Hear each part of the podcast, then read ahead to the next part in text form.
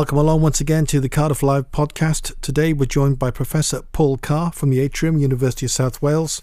Paul, if someone stopped you in the street and asked you what you do, what would you say? What do I do? Yeah. Um, at, at, the moment, like you said, I'm professor of popular music at the university here. I've mm. been here for 16 years. Uh, came here when we were the uh, University of Glamorgan, or part of the University of South Wales was the University of Glamorgan, and set up then what was the first popular music degree in, in Wales, um, based on the Treforest campus. So I came in as a principal lecturer, mm. and you know uh, I became a uh, professor three years ago. I'm no- noticing with the accent, I, am trying to think which valley you're from. I don't think you're from this around these parts. Um, no. You're originally from the Newcastle, yeah? Yeah, originally from how, Newcastle. How did how did you end up down here in uh, South Wales? Yeah, but it's been a, a bit of a convoluted journey. You know, uh, oh.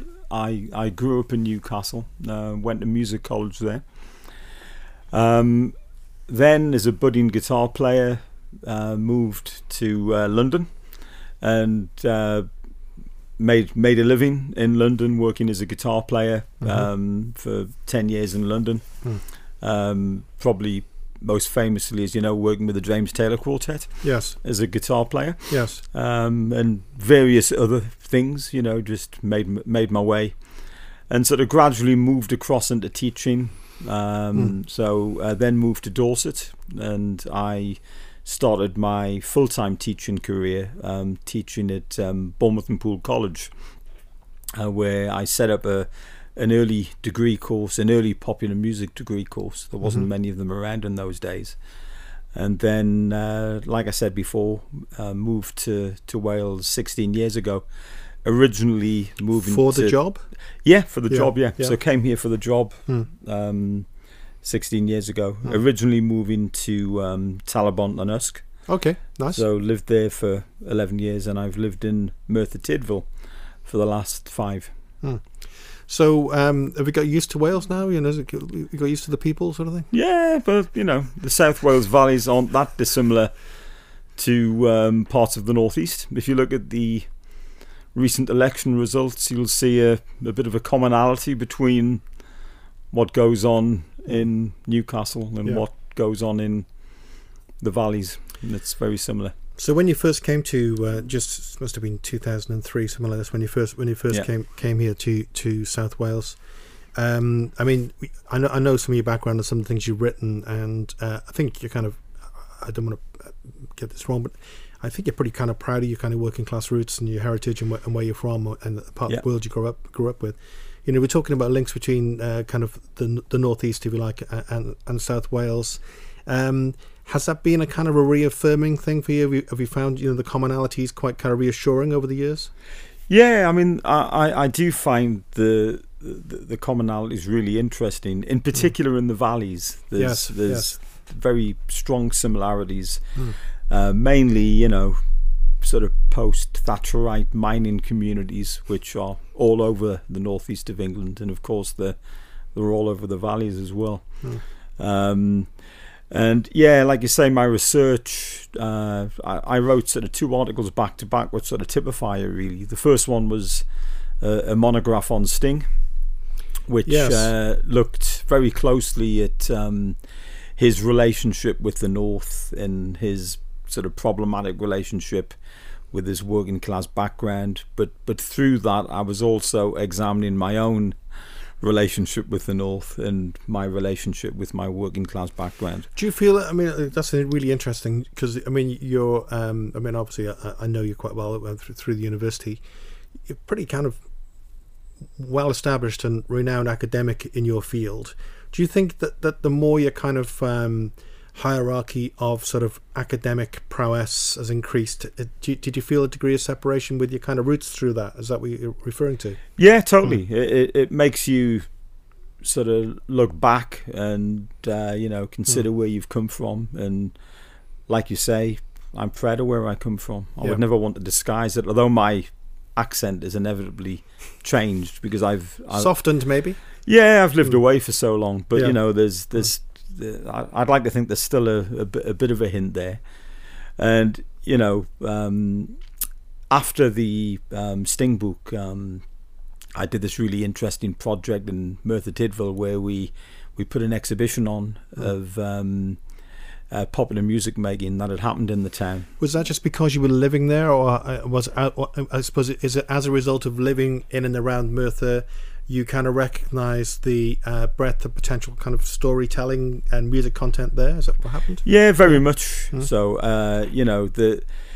Uh, Interesting it, place, Merthyr, isn't it? It, it? it is, and it, it it's a history, the musical history. I, I just noticed from having hmm. informal conversations with people, really, that um, there was a rich, as you say, storytelling yeah. tradition. A really history. significant place in, in well in you know in Welsh history, looking back over the years, isn't it? A really well, major, yeah, huge major place. You know, mm. but it tends to be associated with quite rightly the mm. Industrial Revolution. Yeah, uh, you know, uh, it, it's rightfully got its place as part of that. Mm. Uh, so heavy industry tends to be linked in with Merthyr, as mm. does sort of tough sports like you know boxing.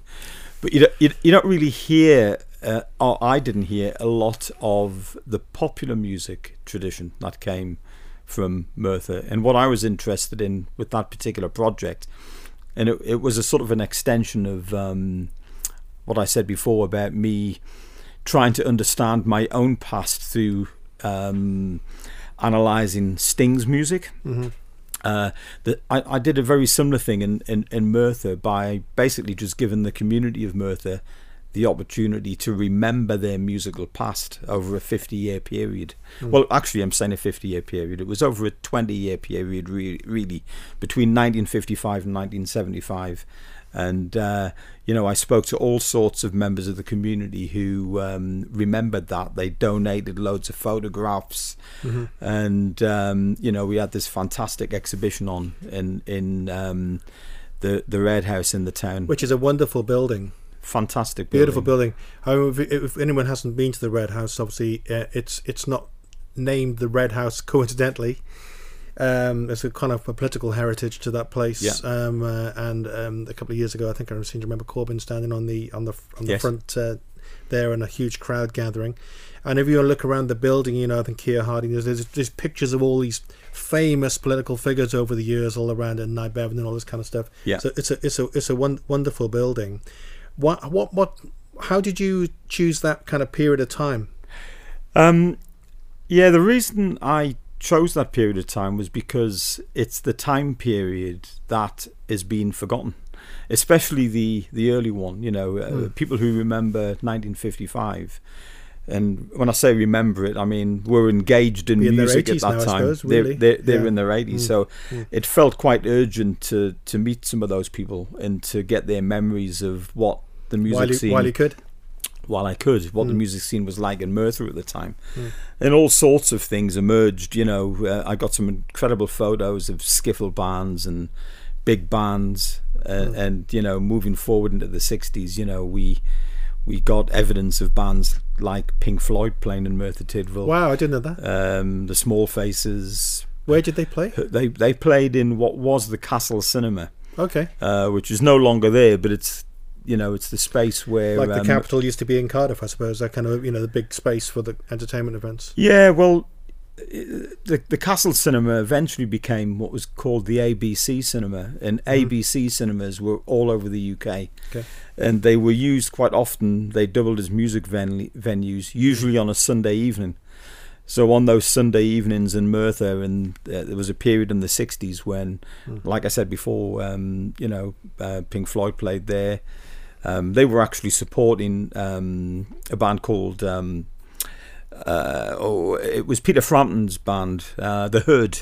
Okay. Uh, yeah. So Pink Good Floyd memory, were actually okay. supporting. Um, yeah. But Herman's Hermits with Peter Noone, hmm. they they played there. The Small Faces, Love Unlimited. Wow. Uh, and I try to capture memories of that and try to get evidence of photographs. And you know, I got photographs of autographs and. Hmm. Um, you know, Dave Gilmour um, in what was the Castle Cinema. Yeah. And the Castle Cinema, of course, is the very place where Merthyr Rising takes place. yes. opposite the Red House. So Yeah. these things have got sort of political resonance. Yes, they do. and uh, you know they're they're they're an important part of Mm. Welsh musical history, which is uh, largely forgotten. So I wanted to try and expose that really. It's, I mean, I, I you know um, that I've got uh, kind of a, uh, an attachment, if you like, to, to Merthyr Tydfil because I've been helping them with, Mm. with, with a bid for a community radio license. Yeah. Which has actually been successful. Mm, So congrats, yeah, great. yeah, yeah, which is great. Uh, and that's going to be happening uh, in the new year. Uh, they have to get on air within a year. This is the way these things work. Mm. But great news for Merthyr Tydfil because, and I've been working at the university for nearly 18 years. I Mm. was also at Treforest before we came down here, and I always had this bee in my bonnet about Merthyr Tydfil because of the history and the heritage of the place.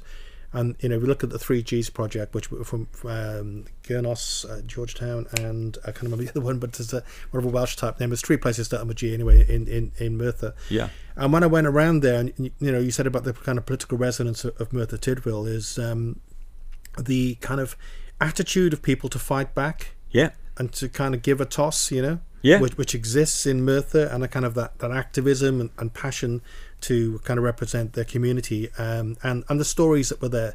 So people who had these photography projects, you know, and they're all about certain parts of Merthyr Tydfil and the Gurnos and all the difficulties it's had over the years, you know. Yeah. It's just a really fascinating place. And I always thought, yeah, this place really need it needs two things, right? Two things that are close to my heart. One is it needs a a, a football league side, Yeah, would be great, wouldn't it?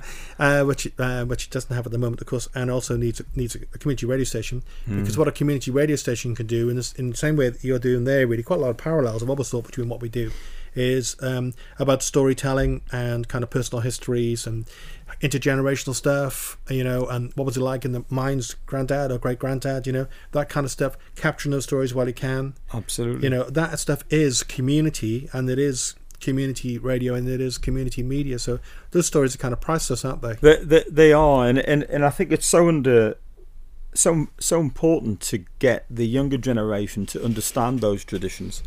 Uh, we did that as part Mm. of the project. We Mm. got some schools involved, and they uh, reenacted some of the memories. You know, um, Ah. lots of lots of memories. Some of them, the nondescript, such as you know, waiting outside of a venue after you'd missed your last bus home. Uh, to Yeah. the Aberfan disaster, you know, people remembering. Um, you recorded this stuff, did you? uh, it uh, in photographic Ah. um, detail, but No the- audio? uh, there was no audio of this Yeah. particular event. It was at Theatr Soar, Hmm.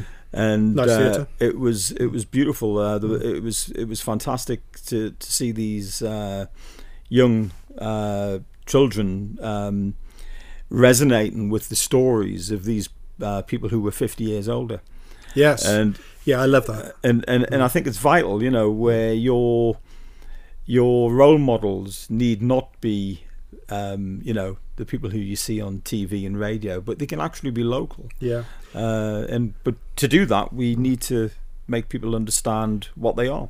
I think one of the one of the bands you were talking about was it the Bystanders? Was, Yeah. was that with Owen Money? Was he involved in that? I He was for a that? short yeah. while. Yeah, yeah. He, he uh, yeah, he was around right at the start, and uh, and He's a bit of a kind of a, uh, a, a kind of a popular cultural kind of figure from Merthyr Tydfil area, I suppose, isn't he? Really? He is. Yeah. He, he he is, and uh, you know, he, he obviously went from being in the bystanders to working his way through to Mm.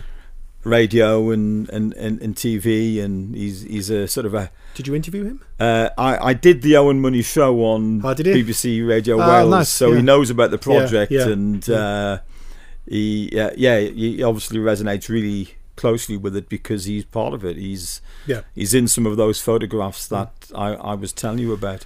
He's still playing now. I know you probably know he hasn't been very well, I do, yeah. I believe he's I believe he's on the mend. But um, Yeah. uh, another guy who plays who plays in his band, got a band called the Wrinklies, Yeah, because they're a bunch of old gents, you know. yeah. One of them is a, a, chap called Gwyn, Gwyn Jones, Quincy Jones. I know him very well. yeah, Gwyn's a I great client, Gwyn. and of course, uh, within a few weeks of Owen having his problems, Gwyn also um, had uh, a major health issue He did. and is now just. I think that was a couple of days ago. Uh, got out and escaped Yeah, he- from the hospital, so He which is great. he sent me a Facebook message today. Bizarrely Oh, enough, he's a great he's a great guy. Did Gwen. Quincy? He's, Yeah. uh, Loads of stories, as you know. he, he, yeah, he's a great storyteller himself. Yeah, and he's yeah worked with Owen for many years, but he Yeah. he did he spent a lot of time working on the cruise ships as well. Yes, that's right. Uh, And yeah, he's a really you know well-rounded, good musician, good drummer, Yeah. good keyboard player. Yeah. He, he writes, he, he, he, reads and writes music in the traditional sense. You know, he Did you hear about his new book? Did he tell you about his book? no, don't know about that. He's got this new book, which is to, to do with um,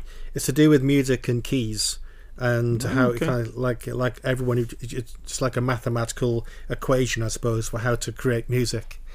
You should ask him. I'll about ask it, him. Ask him about it when when, when you see him. Yeah, Talk, talking about music, as we are to a large extent here today.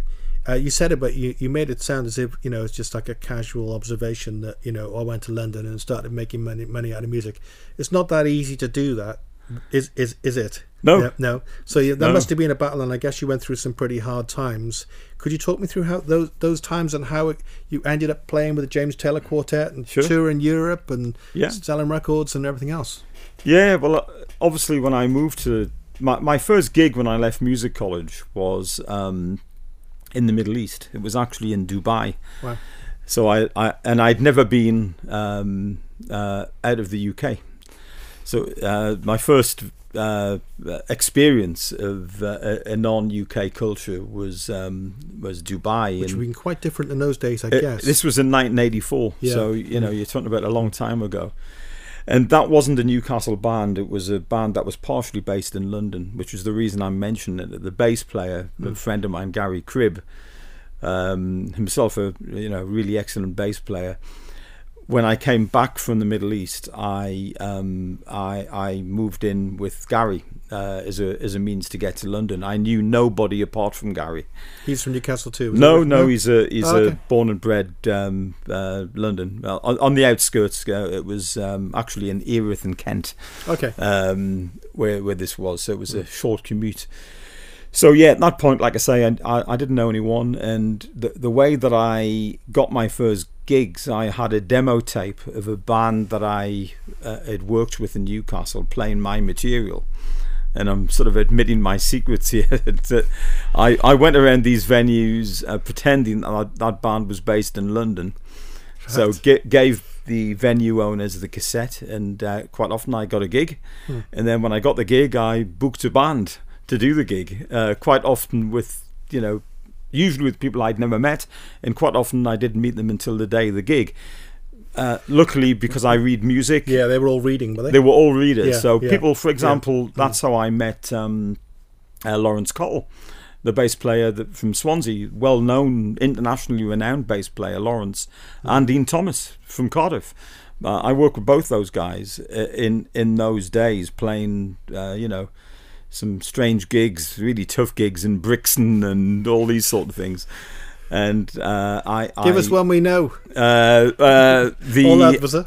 there, there was one on Coldharbour Lane, Yeah. and I can't remember the name of it. It's it. near Millwall, isn't it? it was it was a it was a tough gig. I can't remember the Atlantic. That was the name. If anyone Yeah. remembers that. Yeah. And anyway, I started to sort of you know get in with the London jazz scene at, at that point, and I started to work in the West End of London. It, uh, I eventually got a a residency um, in in on Drury Lane in this place called the Talk of London, where I was playing with all sorts. Of, in fact, I became very friendly with um, Carl Wayne at that point, who was the lead singer in the Move. He sang Mhm. Blackberry Way. Carl. First ever Uh, single on Radio One, wasn't it? was it really? Ah, I think. yeah, Carl It was, a lovely song, guy. Yeah, I think I remember that. Yeah. Lovely guy, and Mm. and he has great stories to tell about. You know, he knew Roy Wood really well. And Yeah, all. yeah, yeah. And on one of the gigs that I was, uh, uh, where I was travelling to that gig, um, I, at that point I'd moved to Croydon. I was living in Croydon, uh, driving I know. Croydon. to um, across Waterloo Bridge, and this guy called James Taylor comes comes on the radio, uh, being interviewed. Uh, by, GLR. uh, it was no, he Well, was being interviewed. It was on the Acid Jazz uh, on on Jazz Jazz FM. It was on, Right. and I mentioned Acid Jazz because he was being interviewed by Gilles Peterson, yeah. and uh, he just mentioned his brother his brother had left the band and he Hmm. wanted a new guitar player. so, being the entrepreneurial type of guy that I is, the following day I rang up Polydor Records. Wow. Got on the phone to them. Yeah. And said, I, am a guitar player. I, I want the gig. Um, can, any any chance of having a, an audition?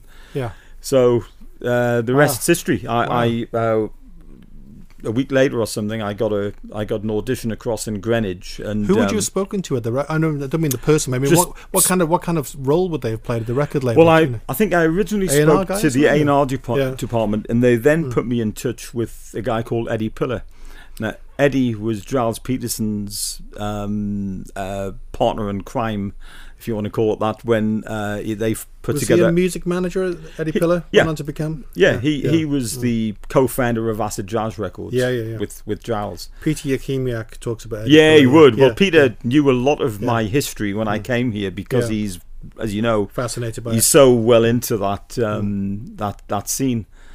And uh, yeah, I got to the interview and uh, obviously the audition, I should say, and obviously Jamie's playing the playing the Hammond, but in some weird little kind of rehearsal room. it was yeah, or- crossing Greenwich, a little rehearsal room, and uh, Steve White was on drums. The Wow, uh, uh, not not a bad drummer. uh, not a bad drummer. Uh, he just left the Style Council. Wow. and uh, so me and Steve uh, were in the band for about the same time. We were in for about a twelve month period. So, like you said, we we How did you, how did sorry, uh, Paul? How, so this rehearsal, I'm just thinking, thinking now, Yeah. What, what, how did that work? Did you was it like, you know, this is the tune, this here's the sheet music? Did you have to busk a bit? What did you no, do? Jamie doesn't read music, so I Yeah. got sent a copy of uh, their most recent album. Okay. uh, which was Wait a Minute, Mm-hmm. which was the album with um, Starsky and Hutch on. What year was this now? This was in 1988. Okay. So uh, I, I I had to learn that that album because we we Vinyl? uh, it was on cassette. Oh, was it? Wow. It was on cassette. I was Yeah. sent it on cassette. Uh, Difficult to fast forward and rewind the right place. Yeah. cassette as well. So learned the parts. Did did the audition. I think three three weeks later we were we were on tour. wow. Um, and it, that was what I quite often described as being the Starsky and Hutch tour because they were tour, they were promoting the Wait a Minute album on on that tour, and then during the course of that period, we recorded a few singles, a couple of EPs, and uh, the album Get Organized came out of that, which was probably Jamie's jazziest album. Looking back at his career, I mean, he's gone on to, you know, bigger and better things since then. He, he's he's doing some amazing stuff. Yeah. You know, with he's really becoming a a totally schooled musician. You know, working with big bands and choirs, and he, he, he's a fab guy. I, I I like Jamie a lot. Were you with Were you with the James Taylor Quartet when they played the Cardiff Music Festival outside the City Hall? Um, I played in Cardiff quite a few times with. Remember, remember the Cardiff Summer Festival? It used to be outside the City Hall, but you know where the, where, where the Winter Wonderland is these Yeah, I do. They used to have a, uh, an annual festival, and James Taylor Quartet definitely played there. It might have been 94, 95. Oh, no, that's then. after me. Yeah, okay. That's after me. A I- lovely Hammond organ, maybe right in thinking that. But that sound like right, right? Yeah, Yeah. I mean, my memories of coming here, most of the gigs, Hmm. the early gigs anyway, were actually down with which it's now called Cardiff Bay. Yeah. In, in those days, it wasn't Cardiff Bay; it was No. docks. You know, it was the the, the docklands I- in Cardiff. and all the better for it, in my opinion. But there you go. yeah, it was you know pre Yeah, uh, Yeah. you know all of the renovation that had taken place and Hmm. um but yeah you know that, that and during that time I, I was continuing to do Casablanca, Casablanca. the Casablanca. Did you play Casablanca?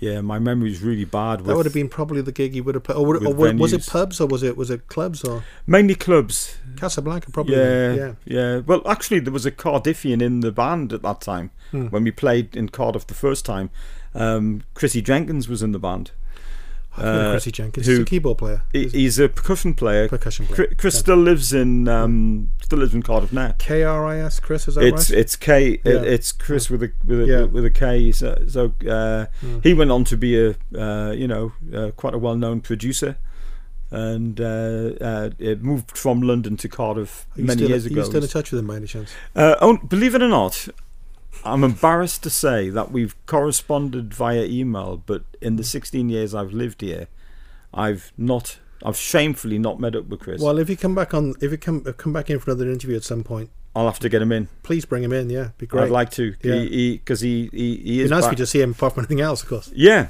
yeah. I'd, I'd like to. I'd like to catch up with him. Um, yeah, and then you know, um, I realised, I suppose, during that time that I didn't like being away from my family. I toured so much that particular year. I think I months and months and months away from home, hmm. and um, that was the the sort of instigator, I suppose, that moved me uh, towards uh, becoming a an academic. Strange. Okay. Enough. Um, was it, yeah, that's a bit of a weird leap, isn't it? Yeah. Well, I, I, I just thought I, what can I do if I'm gonna not, uh, if I'm gonna have security, and if I'm gonna be in one place. Hmm and I went through a variety of different options. And I, I actually started off thinking, okay, I'll be a school teacher. Uh, that that that that wasn't going to end well. I uh, I lasted. Uh, I I did that part time for about a year, yeah. but it was mm. very hard. Yeah, I taught in a North London school, and it was really hard. And mm. At that time, luckily, uh, uh, popular music was just in its infancy. Um, uh, there were what what became the national diploma in popular music Hmm. At that point, there was only two of them in the UK, and I think I set the third one up okay. in in Bournemouth. Mm-hmm. Uh, I took over from a friend of mine, Dave Marchant. He it developed. He started to develop it, and I came in and and, and took off, took over and finished it off. Mm. And that was the start of my gradual transition from being a, you know, a, a, a freelance guitar player to a to an academic. I, I sort of gradually mm. just kept, you know, I did my PhD a few years after that, and and uh, moved on from there. Because of course uh, we got Damon Minchella, who who, yeah. who, who's here at the at the University of South Wales, and you mentioned Steve White earlier. Of course, played with Steve many yeah, times. Many times, and he he made the same transition. Yeah. And I'm trying to what, what's the name of the guy now from uh, D Ream, the the the scientist guy, who's uh, who does all the, the um, talks about the planets and everything else. You know the guy I mean. You'll get there before me very oh. famous guy. Oh. Came out of came out of D Ream and, and, is now. Oh um, yeah, of course. I does all the mean. science fiction, uh, not, not yeah. the science fact rather. Uh, yeah, yeah. He, he, was playing next door at the was he arena quite yeah. recently, yeah. Uh, and where mm. Steve were about the same age. Like mm. I, am also absent-minded. I can't remember his name. Cover, I, I, it's killing me now. I can't think of his name. We'll question the order. We'll yeah. It'll, it'll Somebody will know. It's it's, it's it's so so kind of he's, he's so kind of famous. He now. is. Um, but this thing with music, I mean, here we are in Cardiff, you know, the capital city of Wales, you know, and and um, we're at the atrium, which is this lovely kind of concrete jungle of academia in the middle in the middle of Cardiff, um, and obviously you're heavily involved with, with popular music. How do you kind of, um, and I know you've written a lot about this, and I know you've got events coming up. How do you kind of uh, visualize where we're at with music, particularly in Cardiff at the moment? Is it in a healthy state? Yeah, I mean, uh, I think we're at a really interesting point in um, the the live music scene in Cardiff at the moment. Mm. Um, because I've been researching, because I come from a background as being a gigging musician, one of the first things I thought about researching was um, live music. So I, I did, I think my first bit of commissioned work was about 10 years ago for what was the Welsh Music Foundation, looking at the Welsh music, the live music sector in, in Wales, looking at ways of improving it. And I, and I went on to publish another couple of things uh, not long after that. And at that time, the frustrating thing was that um, uh, Welsh government didn't seem to be listening to anything uh, that was that was happening. The Arts Council were listening to bits. Uh, the Welsh Welsh government were didn't seem to be listening to much at all. Where now I think we've sort of captured the zeitgeist for for this because uh, of course you know recently uh, there's been uh, quite a lot of uh, evidence giving into the live music industry in Wales. In including from yourself, uh, including from myself. Yeah, I mm. gave evidence about six weeks ago, and there's been quite a lot of other people, not not just academics. In fact, there's not been many academics doing it. Most people, quite rightly, have been people who are involved in the live music sector in Wales, mm. giving evidence on how uh, uh, Welsh government can better support it. So I, think just the fact that that's happening, and I think this has come off the back of obviously the Womanby Street campaign Yeah. that that happened recently, and of course in And Goody Cardiff. Who, of course. Yeah. Pardon? And Gwdihŵ, of course. Yeah, Yeah. If, of course. Nearby. you know, there's been so many closures of Yeah. venues. I mean, you mentioned Gwdihŵ, but Hmm. you know, for me, one of the saddest events I've witnessed during the time I've lived in Wales is seeing the Point close. Yeah, Uh, another lovely venue. it was a beautiful venue, and Where you started playing all those years ago, around the corner. it was Yeah. in that area. Yeah. exactly that area, and and to see that venue close was really sad. I, I, I uh, Hmm. you know, it. And, and it was because of something that, that really is avoidable, you know, that, that a block of flats were built close by and noise abatement, they, Hmm. they couldn't control the sound, so the venue was closed. That has to stop.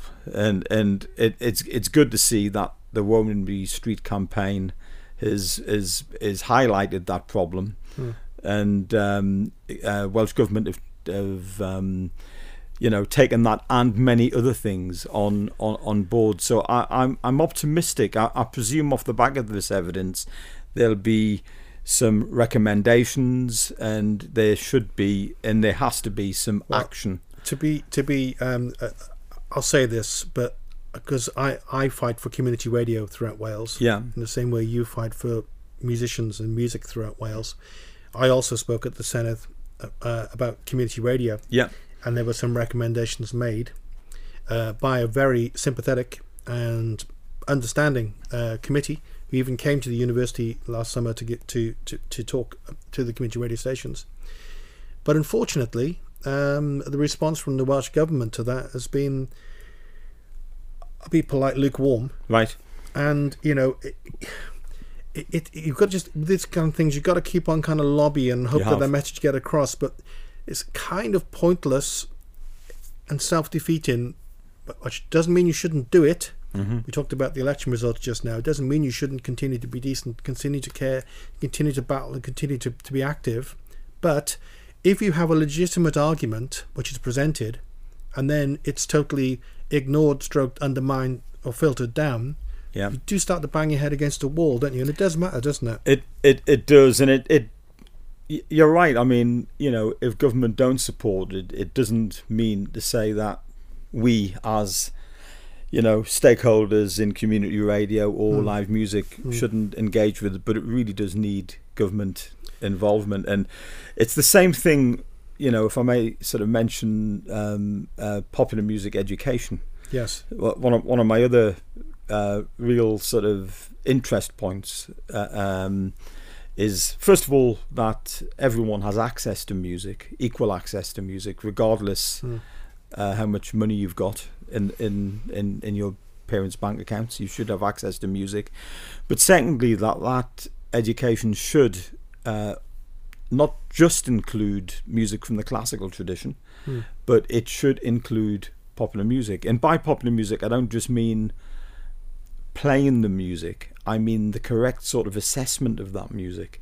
And at the moment, that isn't taking place in Wales, and it's not taking place in England either, in in to the level that I would like it to happen. And um, it isn't going to happen unless government take up the recommendations and you, you can have as many reports into it as many conversations about Yeah. it and, and, and, and unless government has the will to make these things happen they won't happen and Mm. and I suppose all we can do is keep on trying really Yeah, I mean, obviously, there's another there's another um, strand to that conversation talking about kind of devolved powers and everything else, and God knows what the next five years are going to bring us yeah uh, now. Uh, like I've spoken at the Senedd, I find it a really nerve wracking and weird experience. Uh, actually, um, I'm trying to think of the name. Of the very controversial guy I had to speak to as my first thing was I didn't know what to expect. But and I, I know you've done it as well. But I'm going to imagine one of the things they probably asked you was why does this matter? You know, why why does why does uh, the kind of if you like um, uh, the music ecology in Cardiff? Why does it matter? Why does music matter?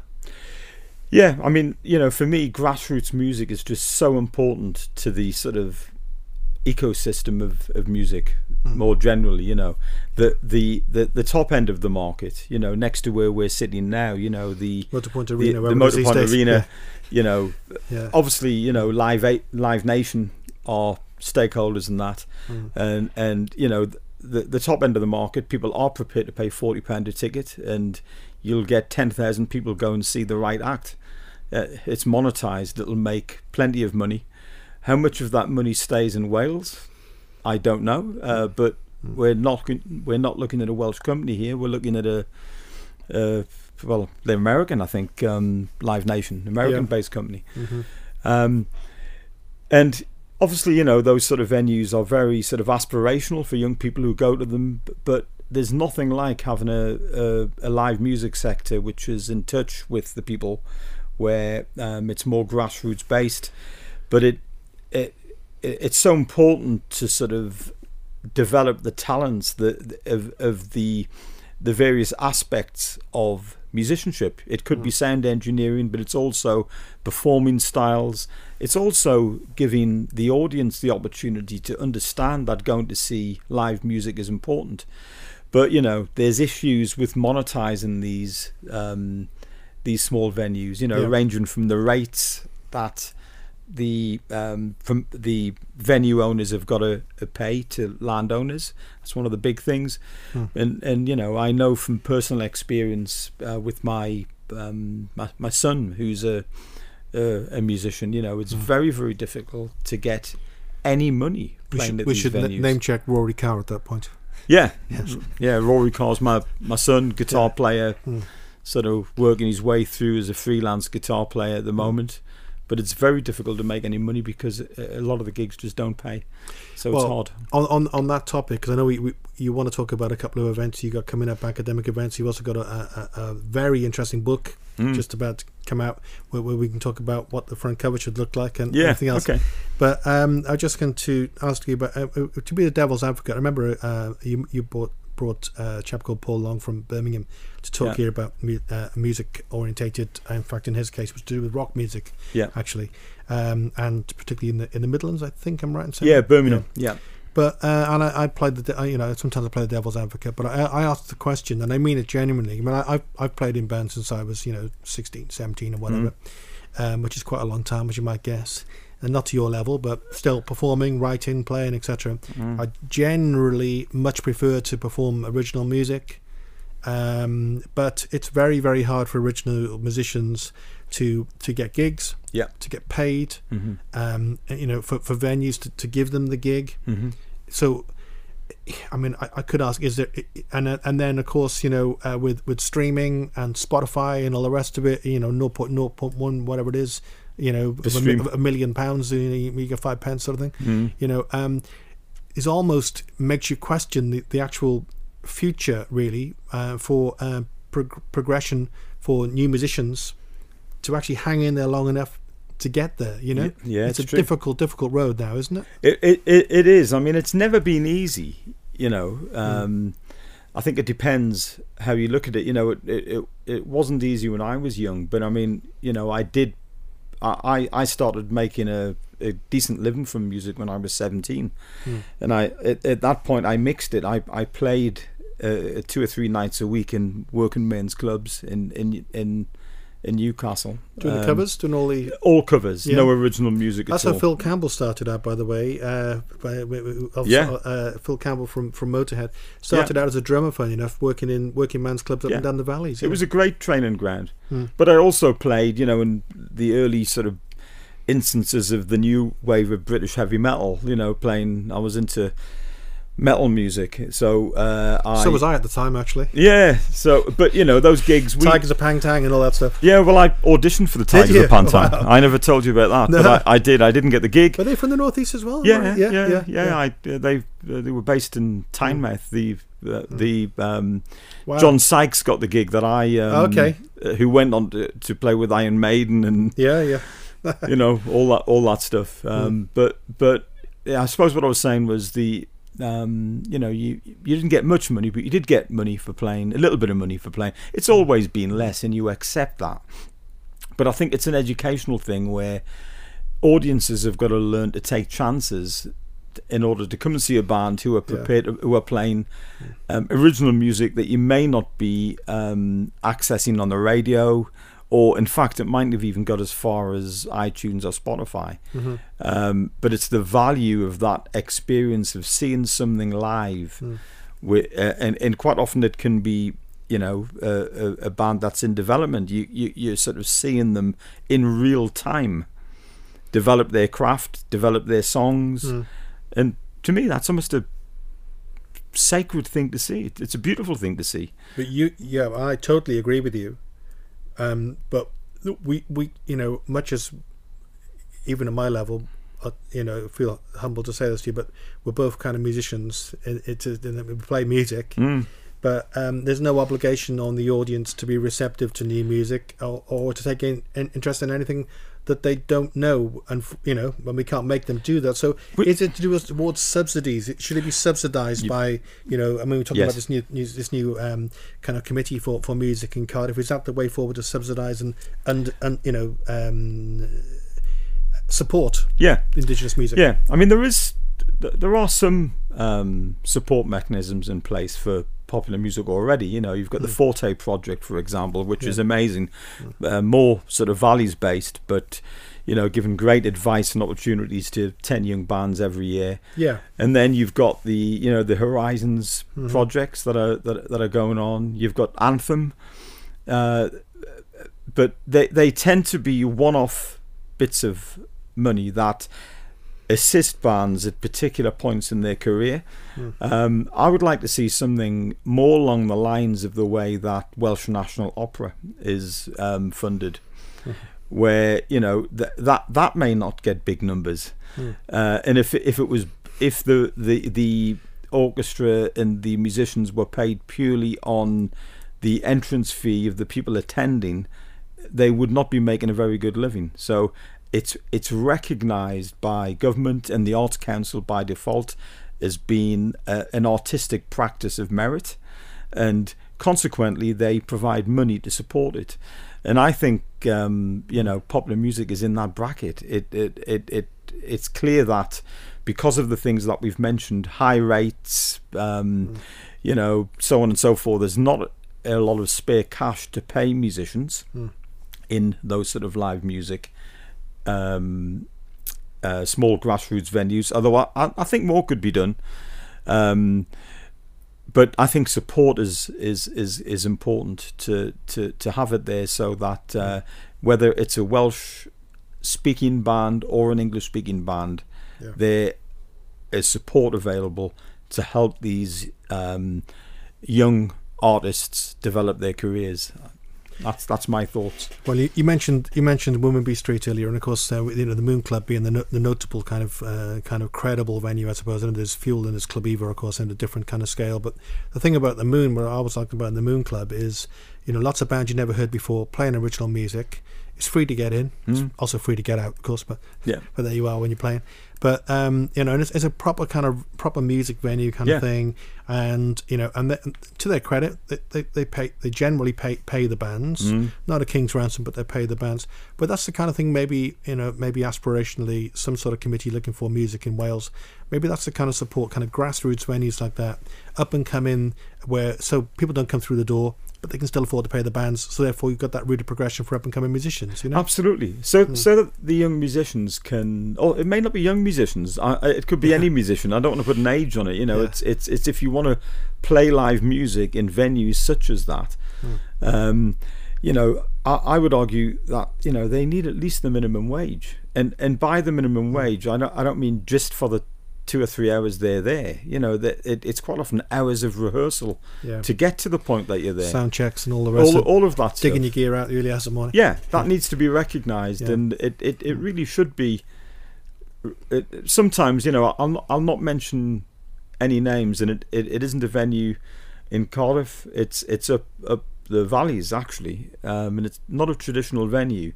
But there's one instance of a you know a major retail provider asking young bands to play for free, um, and to me that's disgusting. I, I, I, I think really strongly about it.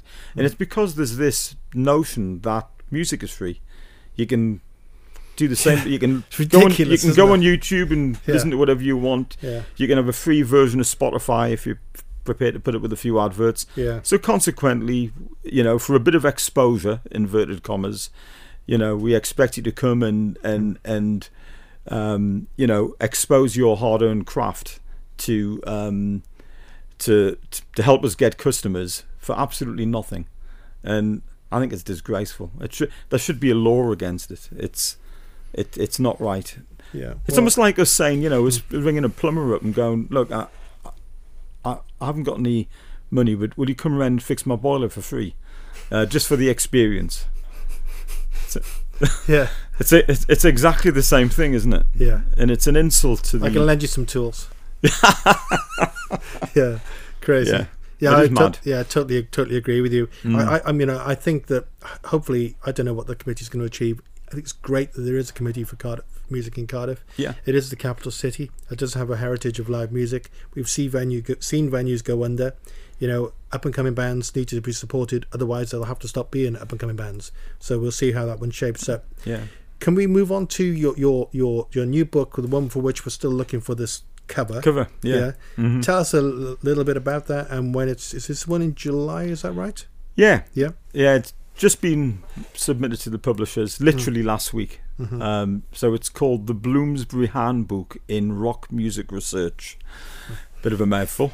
Um, and it's an edited collection of um, 33 chapters from academics literally from all over the world.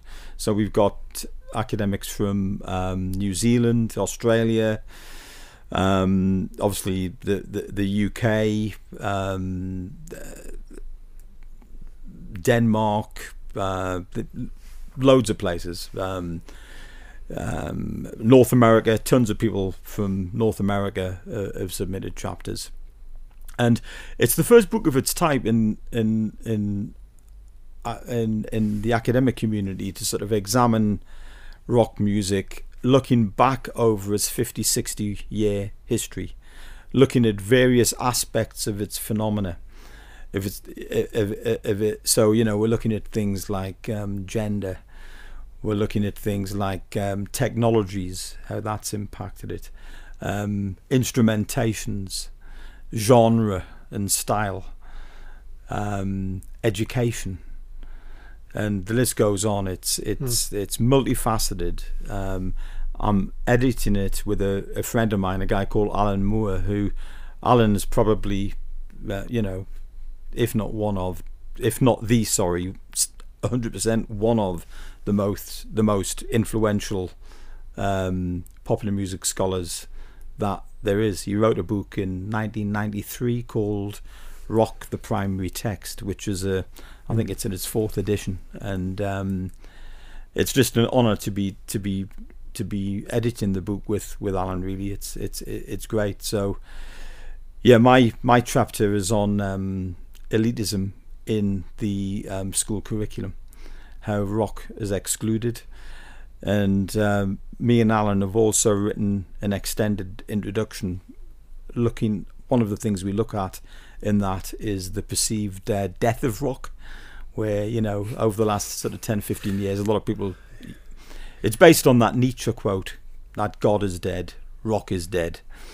Uh, and you, you, you see a lot of tropes related to that. So we spend Yeah. a bit of time sort of talking about Apparently, that. radio's dead as well. You know. Yeah, Yeah. that's right. And we, we look at that. You know, it, uh, uh, we could spend the whole podcast just talking about. So about. we're not here, are we? Hey, Are we here? I think well, the, I think the last I'm time here, I looked, so- we were. Yeah, I think are. Um, so yeah, that's the book. It, it Hmm. it's with the publishers, and it, it's due to come out on um, uh, the thirty first of um, July.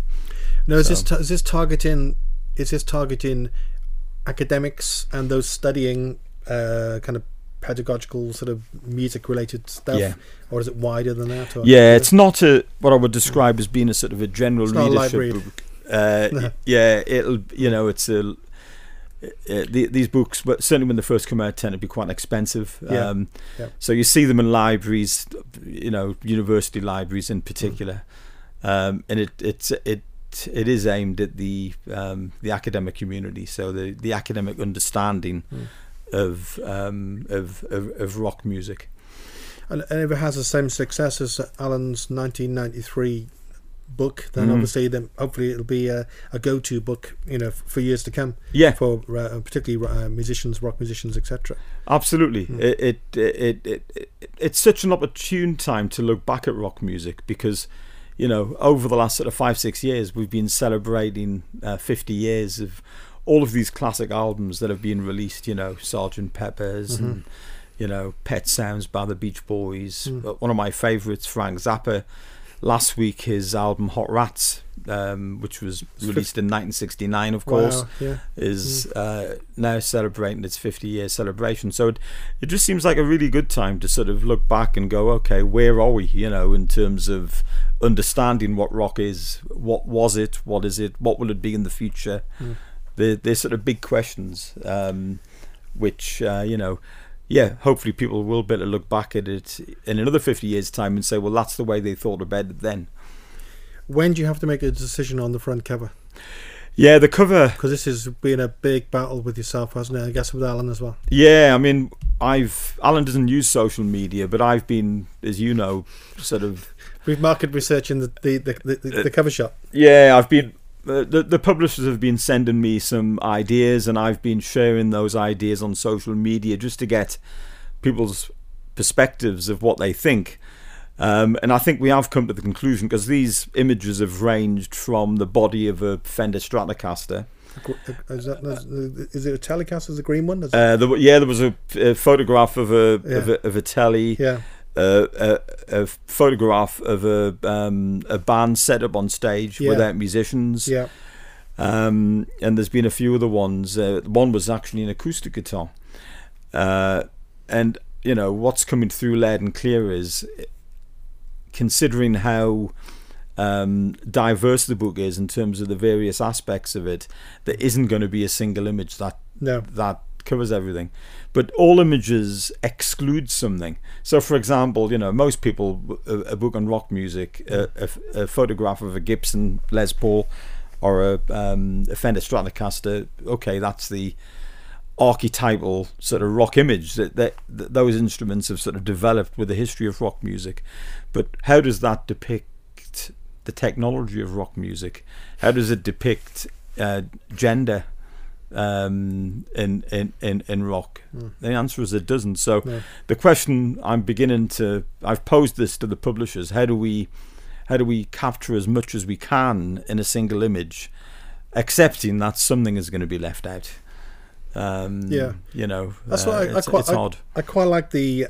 I, I love the I love the green telly anyway. I like tellies, but but um, I like I like that shot of the stage because mm. I suppose you know that maybe is maybe more crossover and generic, perhaps because you can have various guitars on the stage, you know, and and you know it can be a kind of a space for people to perform. Yes, it's kind of nice, maybe it is, and it looked like uh, it, it, it didn't look like a mega venue that particular no. photograph. It small looked like a small scale, yeah. yeah, yeah, small sort of medium sized venue. Hmm. Um, I did have some people though. Uh, contact me. And this is the beauty of social media. Going, the drum set, the drum kit wasn't set up right.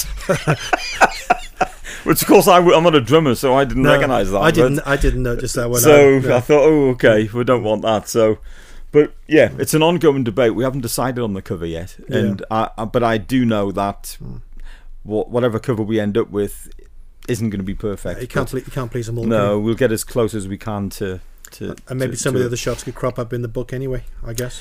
Yeah, there's not many images in the book actually. Ah. Uh, there, there, there's lots of uh, sort of figures and diagrams, but not a lot of photographs.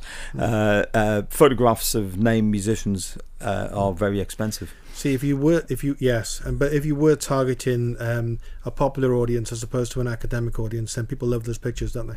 They do. Different market. They do. I mean, my yeah. Sting book yeah. uh, had lots of photographs in yeah. it because it, it, was a a book that was intended to sort of straddle the divide between academia and general readership. Um, Successful. Yeah, it's certainly the, yeah. the um, you know mm. the, the most copies of a book that I've sold because it it, it mm. my previous book was a, a, book on Zappa, but again that was aimed at an academic market, so mm. it came in at eighty eight pounds, I think. Wow. It's in softback now, so yeah. it's thirty three pounds, I think, in softback mm. where the Sting book uh, uh, came in at nine ninety nine. So people buy it for Christmas and stuff. And Quite readable. Yeah, I think it is written in a. It's written in a different sort of language to the stuff that I've written in the past, Mm. and a very different language to what's been used in this rock handbook as well. I, I remember when when you when you launched that book, and I asked you, you know, a typical Johnsonism daft question, yeah, which you kind of you kind of you didn't dismiss, but you kind of um, you uh, batted batted away to a certain extent, but in a nice way. And I'm trying to think of a better way of asking you the question. I think I think I'll ask you this way instead. You know, because we there are popular perceptions of Sting Hmm. and what he represents and his kind of um, approach to to music and his kind of self awareness, etc. Yeah. So from from starting to write that book, during which of course you met him, Yeah. and and then you and then you wrote the book. How how did your perceptions of Sting and, and his common perception change, if at all? Yeah, well, I think I think what I got from it was because I did such a lot of research into his background before he was in the police. Mm. Um, I, I I certainly got to know, uh, you know, the, the, the sort of local guy. Did, didn't he grow up quite near yourself? yeah, Yeah. He, he grew up. He's he's older than me, quite a bit older. But well, Let's make that clear to everyone. let's yeah? make that older. Sting is older than me, everyone. He's about a decade older than me. Hmm. Not that much older, really. Um, in fact, he can't be that much older because I actually seen him play in Last Exit before he was in the police. Wow. Uh, so I was 14 or something. I was at in school Newcastle. in Newcastle. Yeah, Yeah, before yeah. he was famous. He, he um, uh, you know, the, he, that was the band he crafted a lot of his songs in. Mm. But I think um, I I got to know the the the Newcastle side of Sting, the the local Sting, uh, and that, that's what the book focuses on. To be honest, it does go through the police and his solo career. Uh, other books have done that. So I, the beginning and the end of the book very strongly focuses on Sting, the northern Newcastle guy, and uh, because that's what the book was centered on, that's what I started to understand more. I think. Did you see any parallels to yourself in, in him? Yo, you, Yeah. ap- apart from the fact he's a multi-millionaire Yeah, yeah, yeah, and hugely successful, yeah.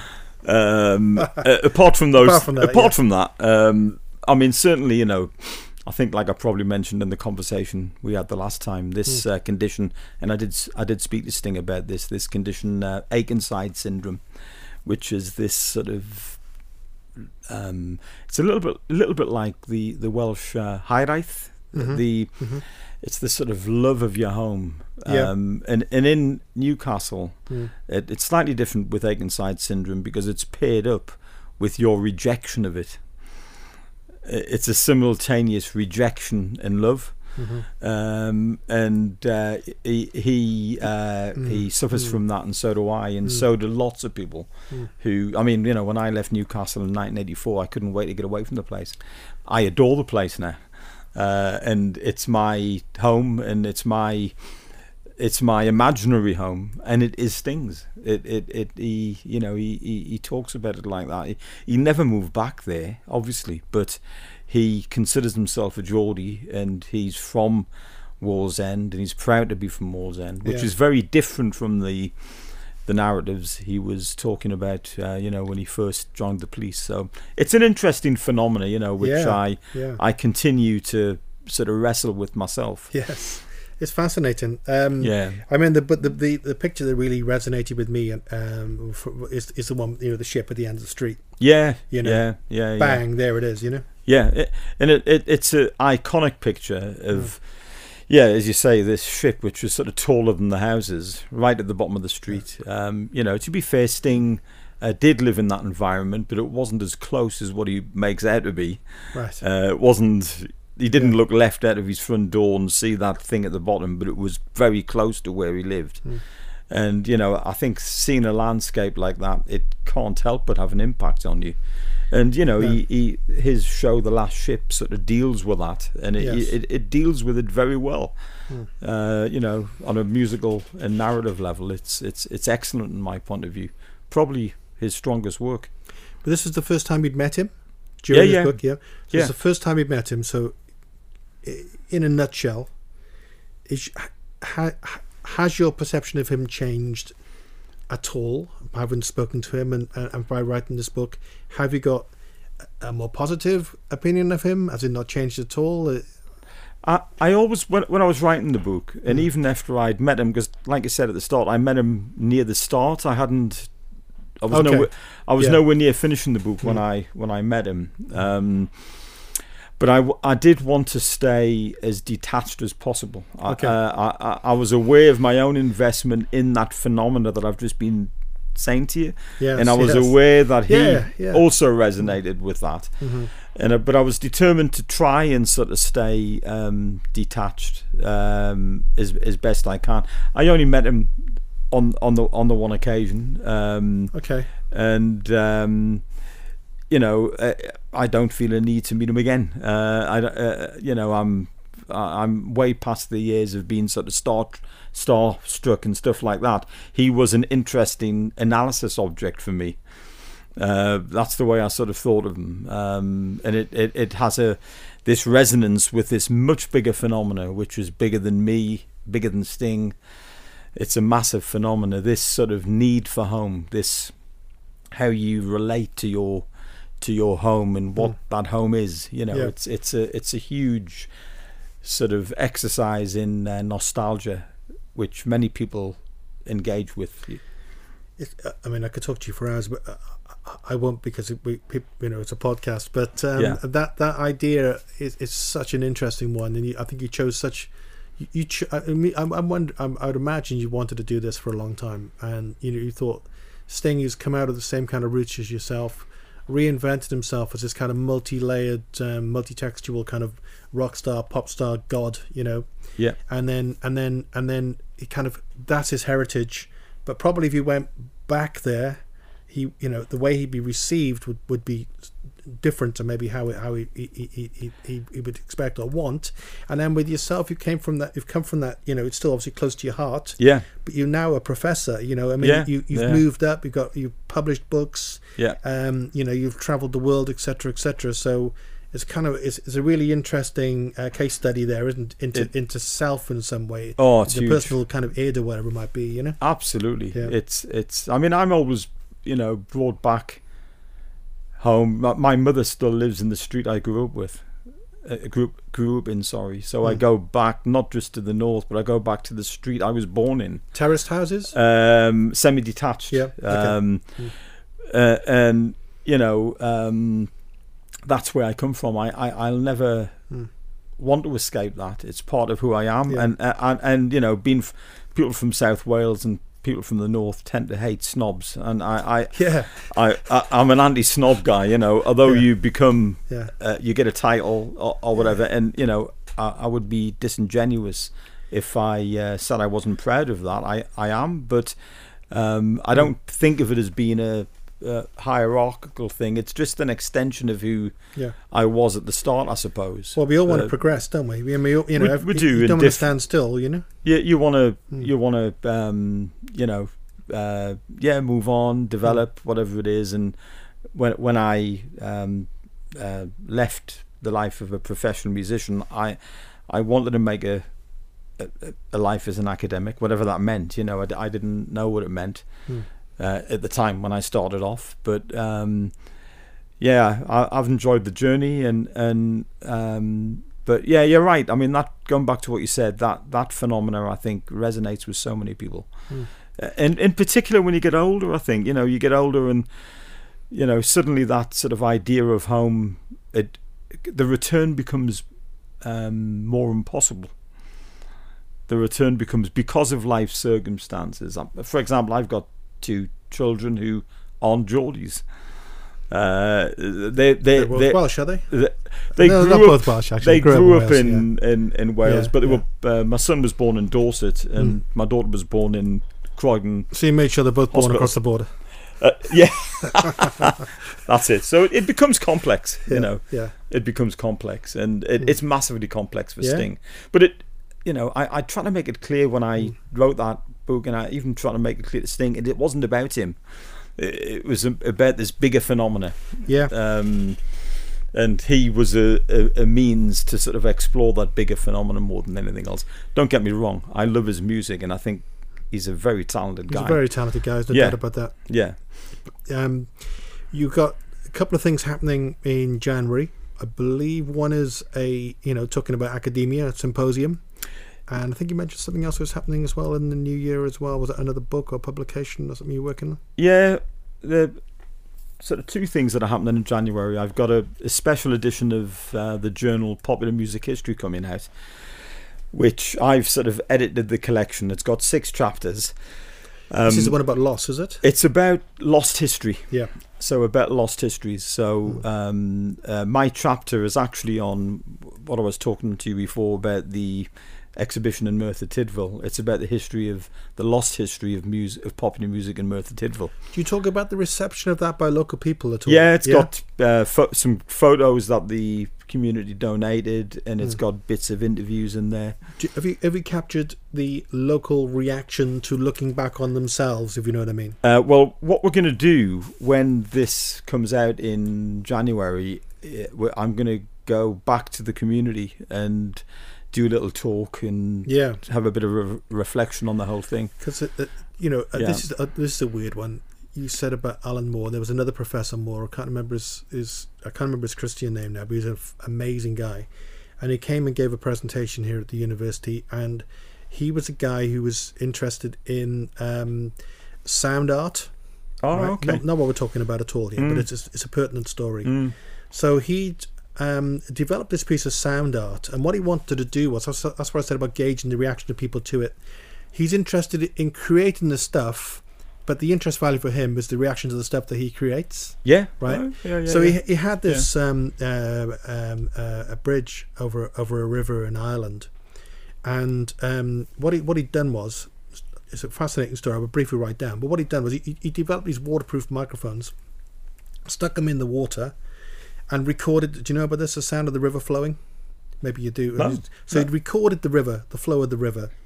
I can't remember the name of the river now. I will, I will in a bit. But anyway, he recorded the sound of the river, and then what he'd done was, he, I mean, how do how how how do you record a river? Yeah, so he's recorded this river, and then he's he's fed the sound into uh, a software mm-hmm. and created a sine wave. Wow. Now, weirdly, with the sine wave, the actual sine wave was actually quite tuneful. Mm. Had a had a pitch to it, had mm-hmm. a musicality to it, right? Mm. So then he he he played this back to, to, people, and he had a listening post on this on this bridge mm-hmm. going across the river. Mm. So I said to him, you know, do people think this is just academic kind of ponciness, mm-hmm. or, or do they or do they or do they get it? Do they get it? You know? Yeah and, and you know, and that's a difficult question, really. And I don't mean in a, in a critical way, no, but no. it's a real way, you know. Yeah, understand. In terms of like, we're talking about Merthyr Tydfil, we're talking about Cardiff, we're talking about South Wales, we're talking about Newcastle. Yeah, like working class roots, reali- yeah. reality, and yeah, know, sure. where we are, can we afford bread tomorrow, and all this stuff. You know? Totally get you. So yeah. he's done all this stuff, and yeah. he said, do you know the weird thing was what about it? Um, local people actually, a lot of people actually really loved it mm-hmm. because this river, well, some of them had scattered their family ashes into it, etc., etc. Yeah. So it's a real kind of um, beauty yeah. to having the river sing sing back to them. Beautiful. really interesting. I love I love that. And and you are right. I think, you know, you've got to be careful to to you know when you um, do this sort of research to make sure that it's it's relevant and mm. accessible to people. Mm. Um, and I think, uh, yeah, certainly the uh, the Merth- Merthyr research uh, resonated massively with the community. I, I, really feel that, you know, it.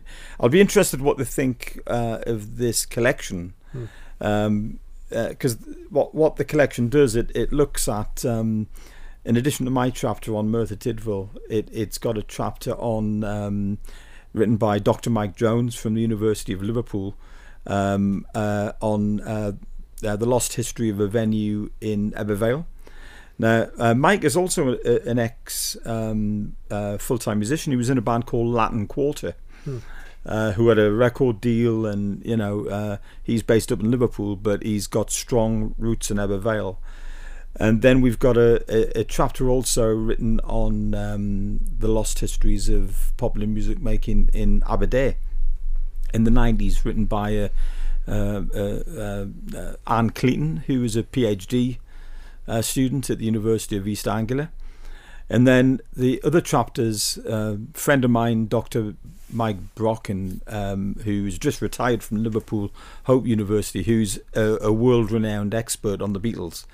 Um, he's written um, a, a, chapter on um, lost musical histories of a producer in Liverpool. Has he got any books published about that? Um, about he, the Beatles stuff. Yeah, yeah, he's, he's got he's got a lot published, and a lot published on hidden histories in Liverpool, and um, yeah, he's he's he's a very well. Um, Mike Brocken. Mike Brocken or Michael Brocken. Hmm. Yeah, he's actually a radio DJ now. Is he? He started off as a DJ, and he's hmm. now retired, and he's gone back to being a, a, DJ up in Liverpool. I forget what what radio station he works for. Hmm. And then uh, there's a lost history of a club called the Click Club in um, Birmingham. With, uh, Paul Long, who we mentioned, who, mm-hmm. although Paul's from Birmingham, he's just actually moved to Australia um, to take a new role. And uh, Sarah Raine from Birmingham City University, they've written a chapter on this this venue, the Click Club, which was a venue, an iconic venue in the 90s. And the last one eh, um, is written by a guy called Dave Allen on um, the lost musical history histories of uh, popular music making in uh, Portsmouth. So they're all places that um, and Liverpool aside, I suppose, but they've tended to be places that have been written out of the history of popular music. You don't hear Merthyr Tydfil mentioned much. You don't hear Ebbw Vale. You don't hear Aberdare. Aberdare no. uh, Birmingham's not mentioned a great deal apart from heavy metal. Yeah. You know, um, Ozzy Osbourne and yeah. Black Sabbath and stuff. Yeah. So yeah, hopefully it'll be a contribution to the debate on how we need to start. Uh, engaging with local, not just famous bands, but local bands that have made their way in these things. So you said you had a bad memory, but you remembered all of that. Yeah, I don't know how I've done that. It's quite scary, actually. did well there. So I, yeah, I'm quite proud of myself for that one. Uh, and and you also mentioned, I think there was an, uh, the 30th of January event. Yeah, yeah, yeah. So 30th of January, the the one of the projects I'm working on starting January hmm. is um, a special edition of the journal Popular Music Education and uh, I've been asked to co-edit a collection of essays with um, uh, Professor Helena Gaunt, who's the principal of the Royal Welsh College. And uh, just an opportunity came up. I, have already got most of the authors for this, mm. but uh, on the 30th of January, uh, we're um, we're presenting early drafts of the papers um, all sorts of different things. Um, you know, it's not just education in the traditional sense, mm. uh, i.e., the school curriculum or higher education or further education, but it's it's looking at education in the community. How do how do we become educated by popular music, mm. both inside traditional circles, but also outside of them? Um, so we've got a, a, whole load of speakers uh, lined up for that. So it's yeah, just to say that it's on the uh, 30th of January, like you said. Um, you can actually book up a ticket if you. Um, uh, we might be able to stick it on the on the on the website. It's yeah, a, sure. Because it, an Eventbrite or something, it? Yeah, mm. it's it, it's part of the Immersed Festival. Yeah. Um, and Richard Ashcroft from the Verve is headlining that. Um, Damon's mate. Yeah, Damon's mate, um, Mr. Manchella's best buddy. Yeah. Uh, so they're headlining, mm. but during the day we've got this popular music uh, symposium which is taking place between nine thirty and uh, four o'clock. Uh, so the, there's limited spaces. It's it's five pounds to get in. Mm. All the money goes to the Teenage um, Cancer Trust, and it includes um, refreshments as well. So it's a it's it's a bargain and hopefully we, we, we can get some people along to that as well as turning up for the gig.